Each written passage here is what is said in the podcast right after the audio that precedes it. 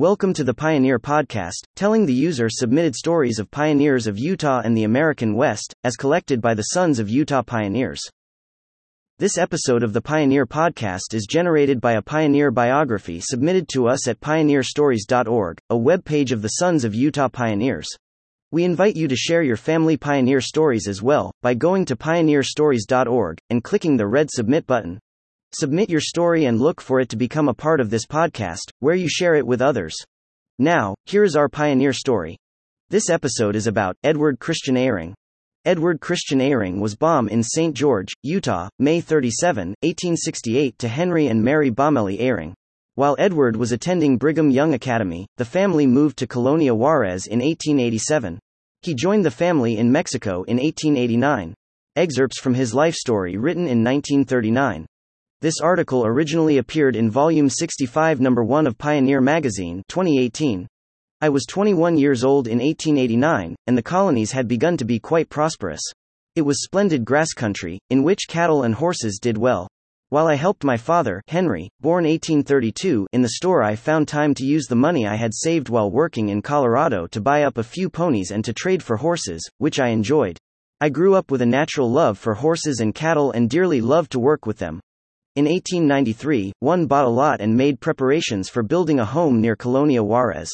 On October 11, 1893, Caroline Romney and I were married in the Salt Lake Temple. I had proposed to her prior to this time, but it took me two years to convert her father to the idea. However, he finally approved and later paid me a very fine compliment, saying, he thought I was an ideal husband. Caroline and I commenced housekeeping under many obstacles. We had only a straw tick and very little furniture, but we were extremely happy.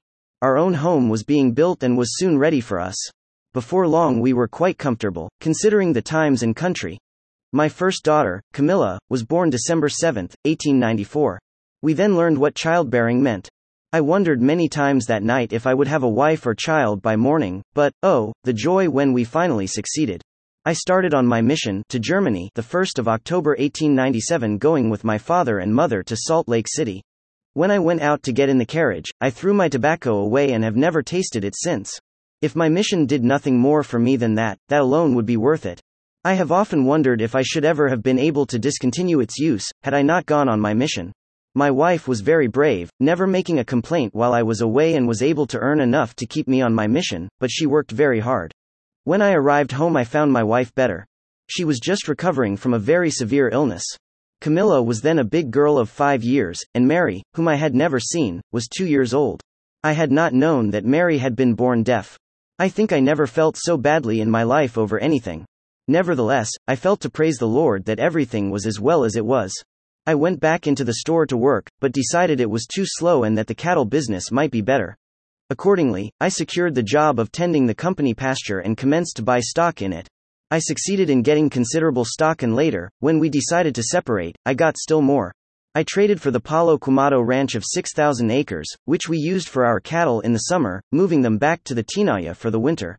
When father died in 1902, Andrew, a half brother, and I continued to run our cattle together.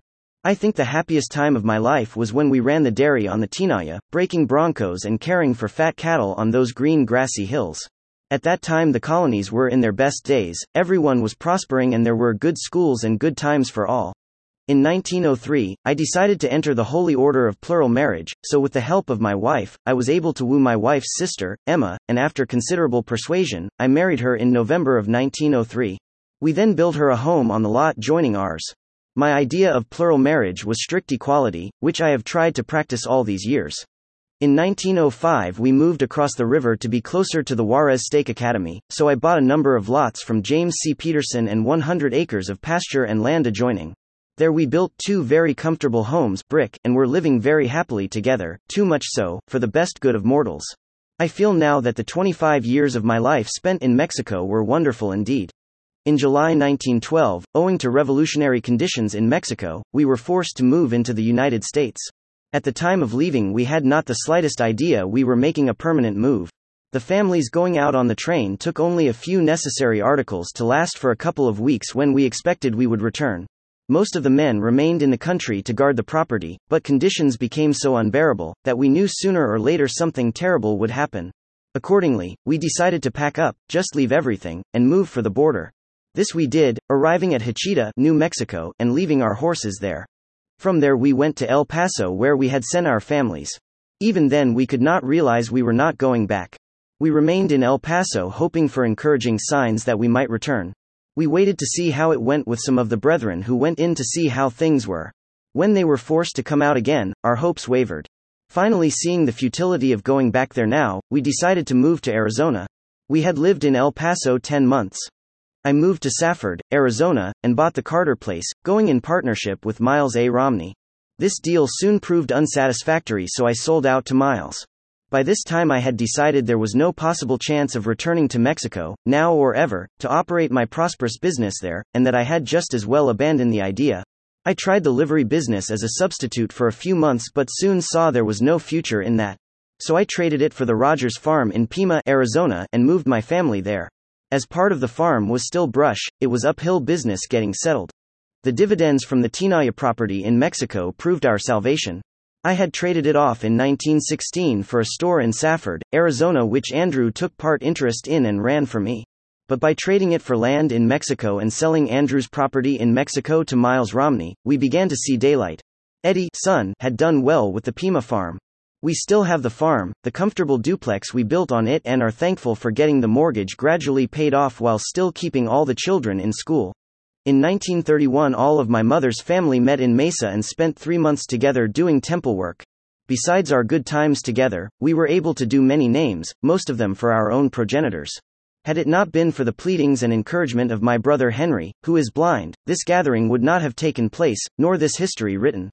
I will close this history by giving my testimony concerning the principle of plural marriage. This will no doubt be obnoxious to some who may read it. Even some of our descendants may wish it had been otherwise.